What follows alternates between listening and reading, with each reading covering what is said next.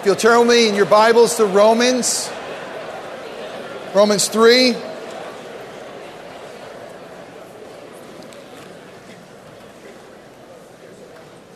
First of all, this morning we got to start with a little bit of family business.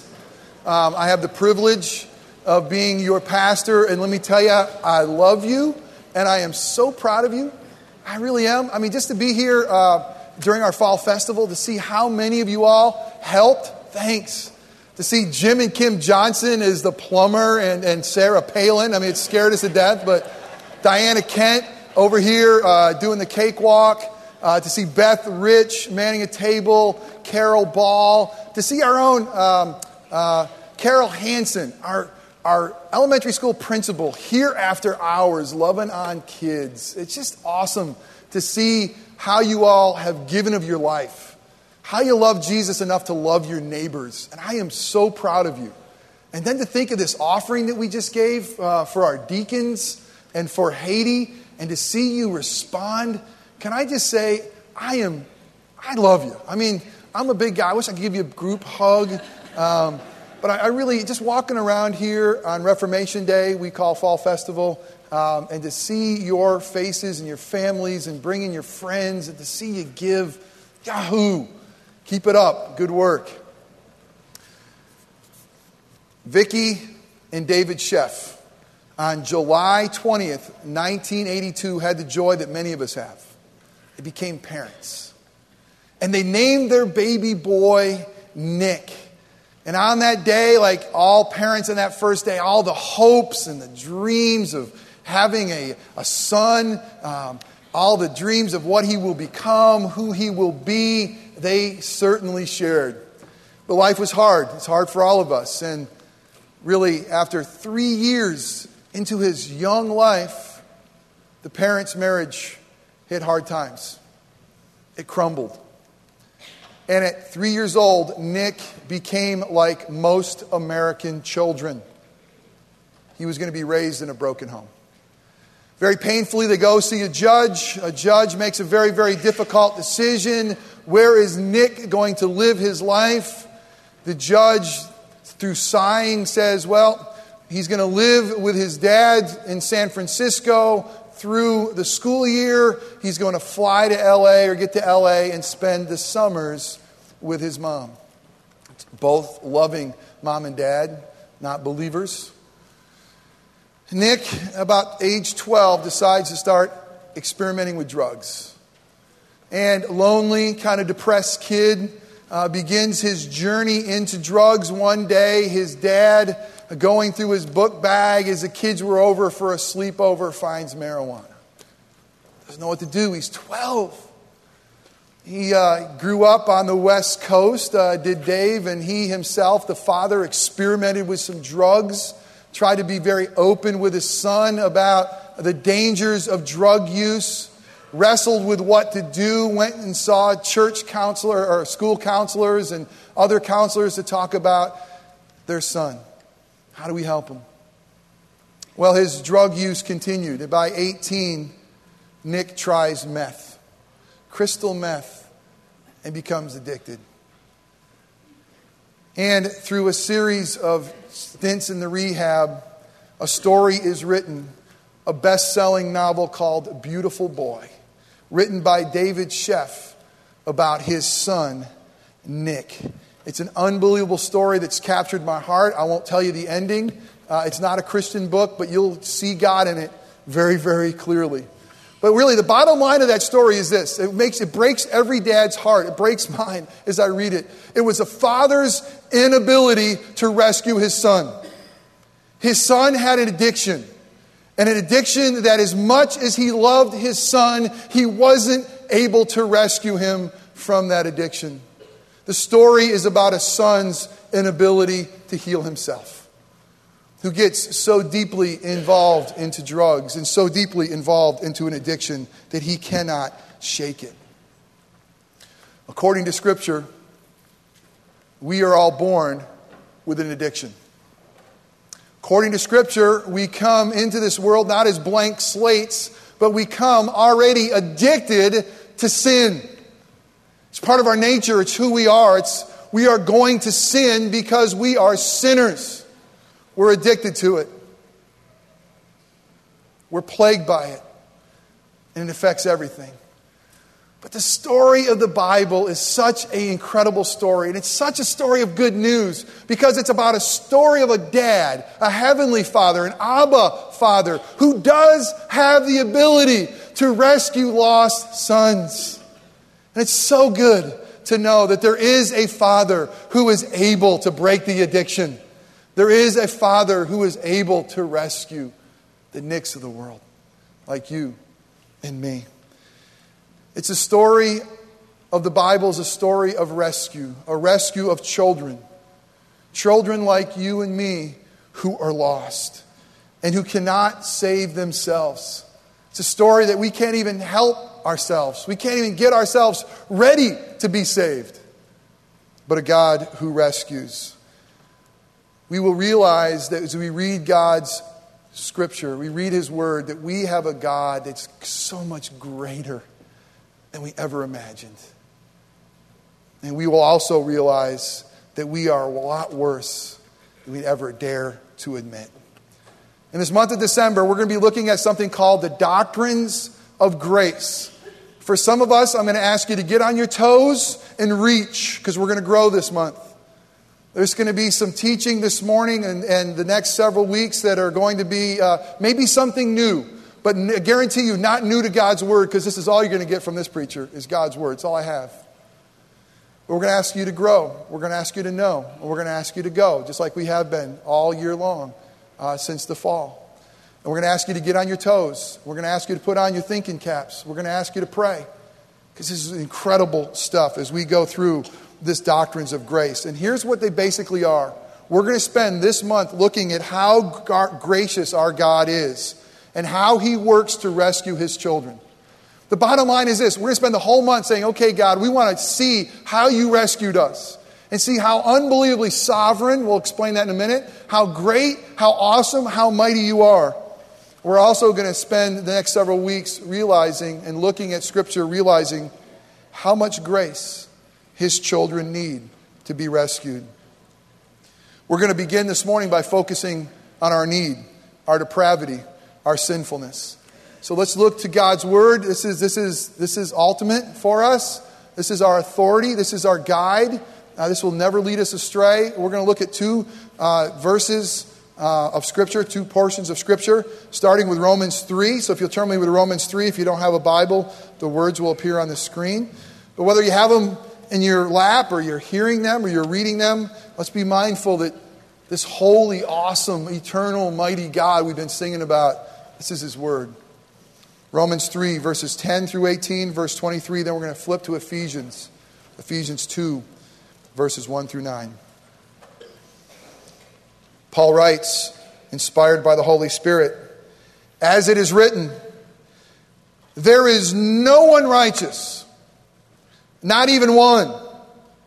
There is no one who understands. There is no one who seeks God. All have turned away. They have together become worthless. There is no one who does good, not even one. And by the way, this is a direct quote from Psalm 14 and Psalm 51. Their throats are open graves in verse 13. Their tongues practice deceit. The poison of vipers is on their lips. Their mouths are full of cursing and bitterness. Their feet are swift to shed blood. Ruin and misery mark their way. And the way of peace they do not know. There is no fear of God before their eyes. And then skipping to verse 23 For all have sinned and fallen short of the glory of God. Turn with me to Ephesians 2. What an incredible picture that was. Isn't that an amazing picture of who we are apart from Christ? Do you really believe it? Wow.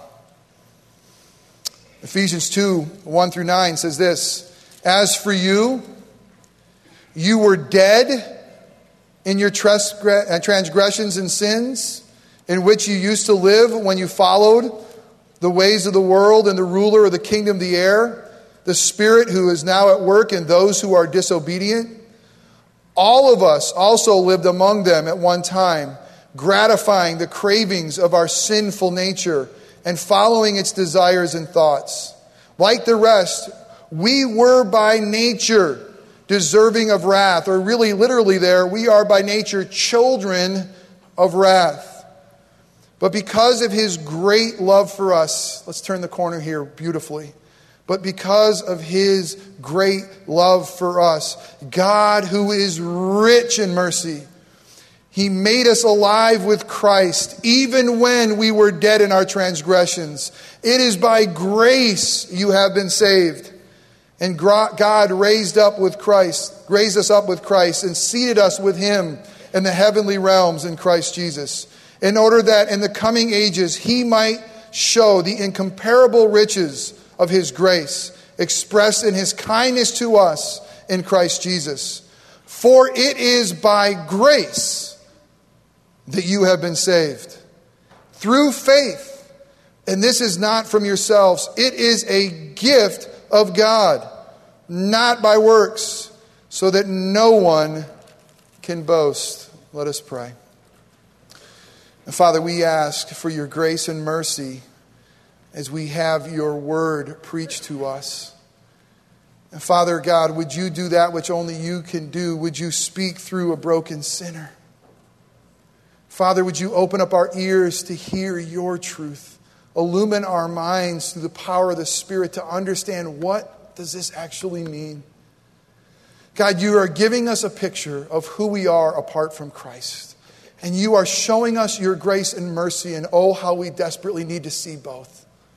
So, God, work powerfully. Rescue this morning. Teach. Take our hearts of unbelief and give us a heart of belief. Take our hearts of sin and stone and give us a heart of faith. And cause us, cause our feet that are so quick to shed blood be so quick to walk in a manner worthy of the gospel. We pray that you and you alone receive glory. And it's in Christ's name we pray. Amen. Plagiarism, it's not a good thing. I, I strongly advise against it. As a matter of fact, one of uh, uh, my cohorts, a, a PCA pastor in St. Louis, was dismissed from his congregation for plagiarism. He preached someone else's sermons. I know you're thinking, were they mine? No, they weren't. Some guy named Tim Keller. But it's a bad thing. We know that it is a bad thing. Actually, uh, even a candidate that's running for office, a high office, uh, has been accused of plagiarism. Even recently, there was an article I read uh, in August uh, talking about this candidate, and it says this about plagiarism. It says the original author alone should get the credit. Truth applies, this truth applies to God. This writer writes Teachers and scholars consider the unattributed use of someone else's works and ideas to be a very serious offense. But the public doesn't seem to mind much, at least when it comes to politics. Okay? I don't know this man's faith, don't know if he's a believer or not, but he's certainly a moral person. He's someone who says plagiarism's wrong. It's the taking of someone else's ideas, thoughts, making them as your own, not giving credit. It's a wrong thing. We shouldn't do it. But he says we live in a time that we don't seem to care. Uh, at one time in 1986, a candidate, this candidate, uh, stepped away from a race, saying plagiarism caused him to stop. But now it doesn't seem to be talking talk about. When we think about the doctrines of grace, we're going to talk about a spiritual plagiarism, where maybe we are taking credit for something as an idea or even our salvation that we are not the author of. We're not the creator of. It's God and God alone. We got to begin with this that God alone is the author of creation. Can we agree to that? Genesis 1 and 2 very clearly tell us that God created all things out of nothing. He and He alone is the creator. We are not responsible. We have great benefits of creation. He made us in His image, He has made us to rule in His place. He loves us, but we can take no credit for creation. God and God alone does. But even scientists want to erase His name and say, no, it really was a cosmic accident. We can't look to a creator. And in a sense, there's spiritual plagiarism. We can't remove God's name for what He creates. He creates all things out of nothing. He creates us in His image. And we need to give him credit and glory for all that he has created. I think for most of you who are believers in the Lord Jesus Christ, probably so far what I said you would agree with. Most of you who believe that this is God's word would say, I agree that God is alone, author of creation. But what we're going to look at this morning is that same God who is sovereign ruler is also author and sole author of recreation or new creation, new birth in Christ. God alone is the author of new creation. In 2 Corinthians 5:17, it tells us that all of us who are in Christ, all of us by God's grace, who have come to the realization by God's grace that we are sinners needing a savior and we have come to him and asked for forgiveness. We are by God's grace and enablement embracing his son as savior. Scripture now says that we are new creations. 2 Corinthians 5:17. Therefore, if anyone is in Christ, he is new. He is a new creation. The old is gone, the new has come. And what we learn about in Scripture that God and God alone is the author of that new creation. God and God alone is the giver of not only life, He is the giver of eternal life. And yet, when it comes to salvation, it reminds me of my chemistry lab back in high school look like crazy for the smartest kid in the class, butter them up as much as you can, tell him or her how awesome they are, and ask, Can I be your lab partner? Bribe them. And if you're bigger than them, it doesn't hurt, all right? But once they you realize that let them do kind of the work, as long as my name gets put on that lab sheet, I'll be good. Because I got the smart one with me.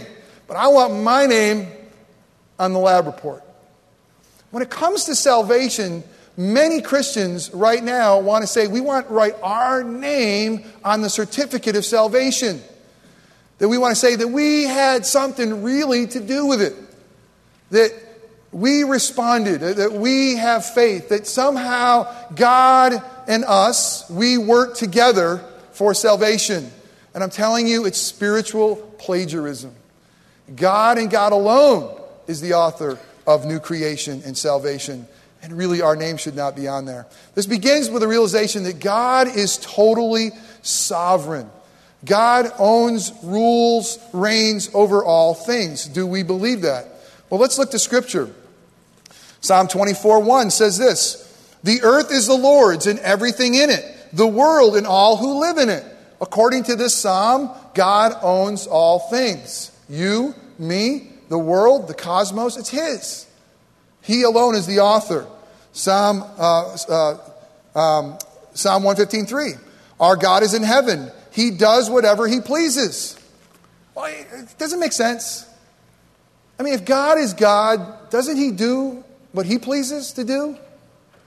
I mean, if someone else is telling him what to do or someone else is controlling or manipulating him, is he really God? Well, Psalm 115 makes it clear that God is in heaven. He's loving and merciful, but He's still God. And you know what? He does what He pleases. He's God, He owns it all. Then we see in Psalm 103 19, the Lord has established His throne in heaven, and His kingdom rules over all. God is sovereign. God is the ruler. God owns it all. He rules it all. He is in control of it all, including our salvation. The way we see this oftentimes, the way we can teach this to our children, is through the Westminster Confession of Faith, asking questions like this What are the decrees of God? And by the way, I learned these through seminary through song. So I learned them. So I'm going to sing them to you. You ready? What are the decrees of God? And by the way, the guy who, who did the tape, I think he was like Mexican, and I cannot say these without an accent, okay? So you're going to get them. So, the decrees of God are his eternal purpose, according to the counsel of his will, whereby for his own glory he has foreordaineth whatsoever comes to pass. Not bad, huh? Thank you. Yeah. Mom, someone clapped at my singing. I mean, that's amazing. But what are the decrees of God? Everything that's going to happen comes from His own will. No one has to give Him counsel. everything for his own glory, everything that will happen pass through his hands. What are, what are God's works of providence? God's works of providence are his most holy, wise, and powerful, preserving and governing all his creatures and all their actions. He actually sings la, la, la, la, la. Okay, I got to sing it too. But what is it saying? My poor kids. I mean, just pray for them. I mean, they got a dad who gets up here and sings in front of me. How, how embarrassed they are right now? I mean, I'm so sorry. I can't even look at them. It's too embarrassing. God's works of providence. God is sovereign over everything, everything that will come to pass, everyone who will come to Christ. R.C. Sproul says there's not one molecule that is in rebellion to God. Not one. If there were one molecule in this entire cosmos is in rebellion to God, He is not God, and we cannot trust His promises. Our God reigns, our God is in control, He is ruler over everything, and that includes this election coming up on Tuesday. You nervous? You nervous? Is your candidate going to win? I mean, do we believe that God is in control of all things? Did you see? Nothing is going to happen without His sovereign will. Nothing, children of the living God. Yes, we have certain candidates that we're passionate about. And yes, we want to pray that God's will will be done, but we got to trust Him. Because nothing will happen outside of God's plan. It's a mysterious plan. Hey, listen, there's already been some mystery on how people have gotten in different places. It's even mysterious that you have senior pastors who sing but nothing. God is in complete control of all things, including this election. Be of good cheer. Vote, do your responsibility, pray. He listens to prayer, He's moved by prayer, but He's in control. He's also in control of your own election to eternal life. Did you hear me? It's important. Not just Tuesday is He in control, He's in control of salvation. He's in control of election into heaven, into a relationship with Him. Why is this important? Well, it's important because God says, I will share my glory with no other. There's no spiritual plagiarism. I and I alone should receive glory. There should be no plagiarism, Isaiah 42 8 says. And why else is this important? It's biblical. And we need to know what God's word says, even about salvation. We cannot shy away from it. We got to say, this is, comes from God. He's a loving and merciful God. We got to know this to grow, to know and to go. Um, this last Friday, we celebrated something called Reformation Day. The world calls it Halloween. But something happened on 1517 and October 31st, 1517, in Wittenberg, Germany. A guy by the name of Martin Luther was railing against the church. They'd taken away God's word. They no longer believed that he was sovereign. They no longer understood salvation. And Martin Luther stood up and nailed on a church door 95 theses that changed the whole church. A guy named John Calvin was born and raised in the early 1500s. He's a French lawyer of all things.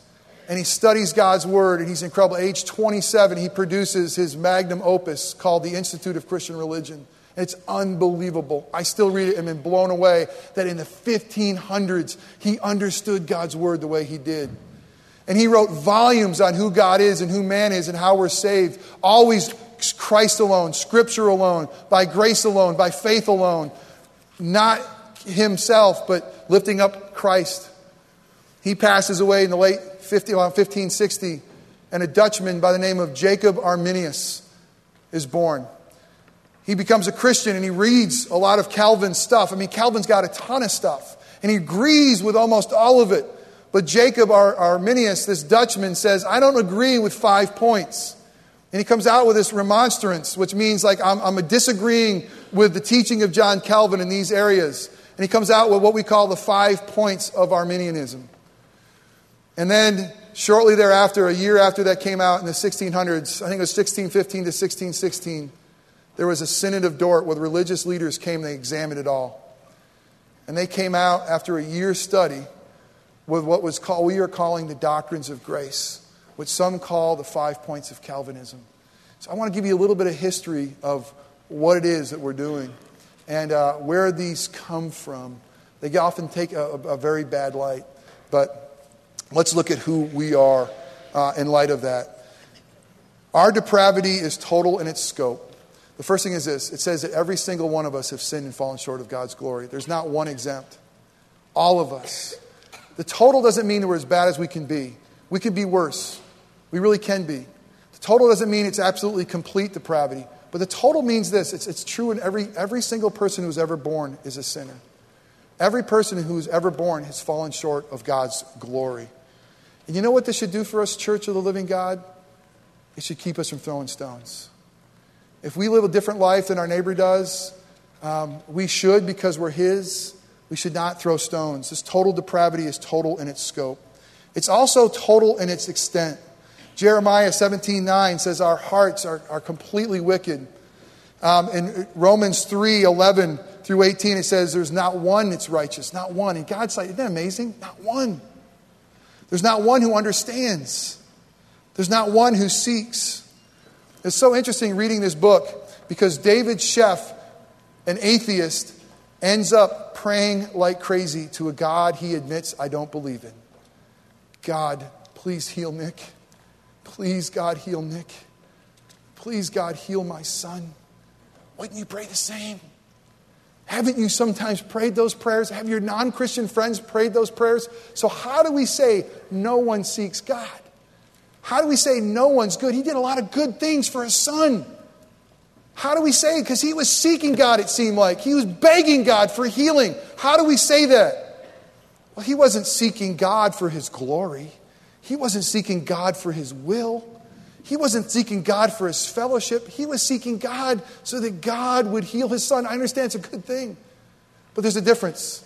He truly wasn't seeking a relationship with God. He wanted God to be a cosmic uh, Pez dispenser that would give him the gift that he wanted. He really wasn't truly seeking after God. Heidelberg says, 91, what are good works? What are those good things? This will help bring clarity.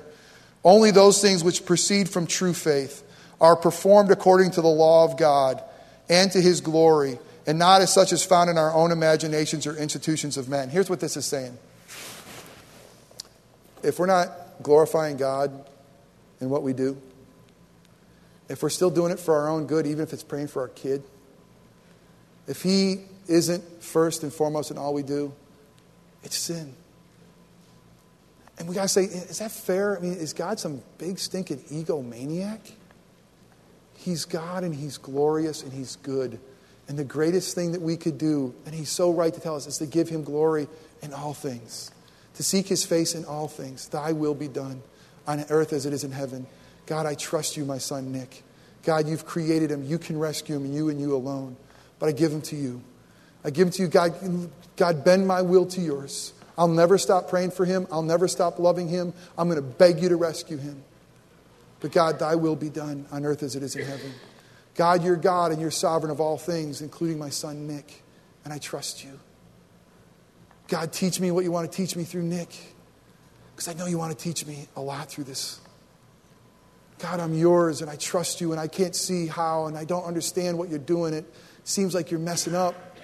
It seems like you're away and it seems like you've forgotten me, but God, I trust you and I love you. Give me the faith to believe, give me the heart to trust even with Nick. That's a prayer that seeks God. And the only way we pray that is God gives us that faith and gives us that ability. God's grace to rescue is total. And as we grew up, we used to play games in the neighborhood where something went awry. We all would yell, do over. Don't you love do overs? And y'all kind of go back to that original spot and say, okay, let's just do it all over again. The only do over in life is in Christ Jesus. Scripture says that by nature, are, are, are, by nature we're children of wrath. This is what it means. This is very important. We're almost done. God can't reconcile your sinful nature to a holy God. He can't do it. It's like taking an artwork that's been so drawn over and so messed up that all you can say is do over. You see, our need for rescue is so great that He can't just take our nature and clean it up. He's got to give us a new one. Do you understand that? It's that radical. That's why Jesus said to Nicodemus in John 3 3, you got to be born again if you want to enter the heaven, kingdom of heaven. Your new na- this sinful nature can't get there. And the only way you and I can ever be for a holy God is if we're made new in Christ Jesus. And only God can make our nature new. Only He can give us new life through the work of Christ. The need for our rescue is total. And He rescues us totally in Christ. And now our need for response needs to be total. We who were dead, I love what it says in Ephesians 2. We were dead in our trespasses. While we were dead, Christ makes us alive. Grace is the first cause of salvation, it's not faith. Many people say, Well, I was saved because I put faith in Jesus. Well, faith is a vehicle that ties us to Jesus. That's true, it's not by works. But it doesn't begin with faith, it begins with grace. It begins with God coming to us and giving us the faith removing our hearts of stone and giving us the ability to embrace. It's God's grace. And listen, if it's true, if it's true, if it's true that we have to have a new nature, and if it's true that God and God alone can give us the grace to become saved and give us the faith, if it's true that we were dead in our trespasses and, and, sins, and a dead man can do what? Nothing spiritually. Can't clean himself up, can't get himself ready. He can do nothing apart from the grace of God. And if it's true that God has come and made us alive in Christ Jesus when there is no worth in ourselves, no ability to respond. If it's true, we owe Him an amazing thank you and grace in response. Because our name is not on the lab, His and His alone is. This is the most honoring, grace filled, true doctrine of Scripture you and I, totally depraved, deserving God's wrath, getting his mercy in Christ. He's made dead men like me and you alive in Christ Jesus. And so when we sing Amazing Grace, we sing Amazing Grace. Amen? Amen. Give God the credit. No spiritual plagiarism. And here's the amazing gospel story. We're God's now bestseller. He took his beautiful boy, his beautiful boy, his most beloved son, Jesus, and he sacrificed him so that we can be his beautiful boy and his beautiful girl. Loved by the Father. Yes, we're broken. Yes, we're sinful, but we're beautiful in Christ. Isn't that good news? So we come to this table as a tangible reminder of God's grace to us. It's a picture of our depravity. It's so bad that Jesus had to be broken.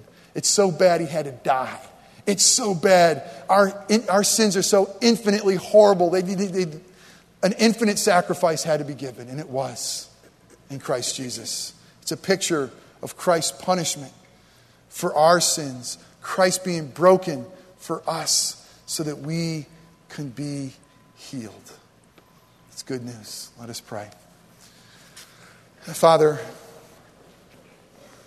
total is your grace, total is your holiness, total is the amazement of a God who would demonstrate love for sinners like us, that you would come in flesh, Jesus, to rescue us, to do what we couldn't do, to be that righteous one, to be that one who seeks God's glory, the Father's glory. Jesus, you did nothing that your Father didn't tell you to do. You continually sought after your Father's glory and His glory alone. And then you became a curse, our curse, our sin, so that we could become that beautiful boy, and so that we could be loved, so we could be forgiven so we could be made new, so we can have a do over, and we can have life that reigns in Christ. And Father, we thank you for amazing, lavish love for a sin torn world. And now we ask you to feed us afresh through this table. Remind us of this love as we take this bread and wine representing Christ's brokenness for us. And it's in his name we pray. Amen. As the elders come forward, they're going to prepare the table. Take a few moments, prepare your hearts.